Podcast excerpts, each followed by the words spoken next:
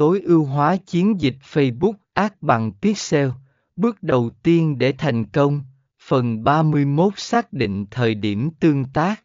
Chọn thời điểm thích hợp để hiển thị quảng cáo Ritagon.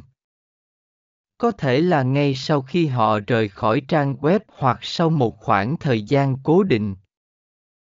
Theo dõi hiệu suất. Sử dụng Ad Manager để theo dõi hiệu suất của chiến dịch Ritagon.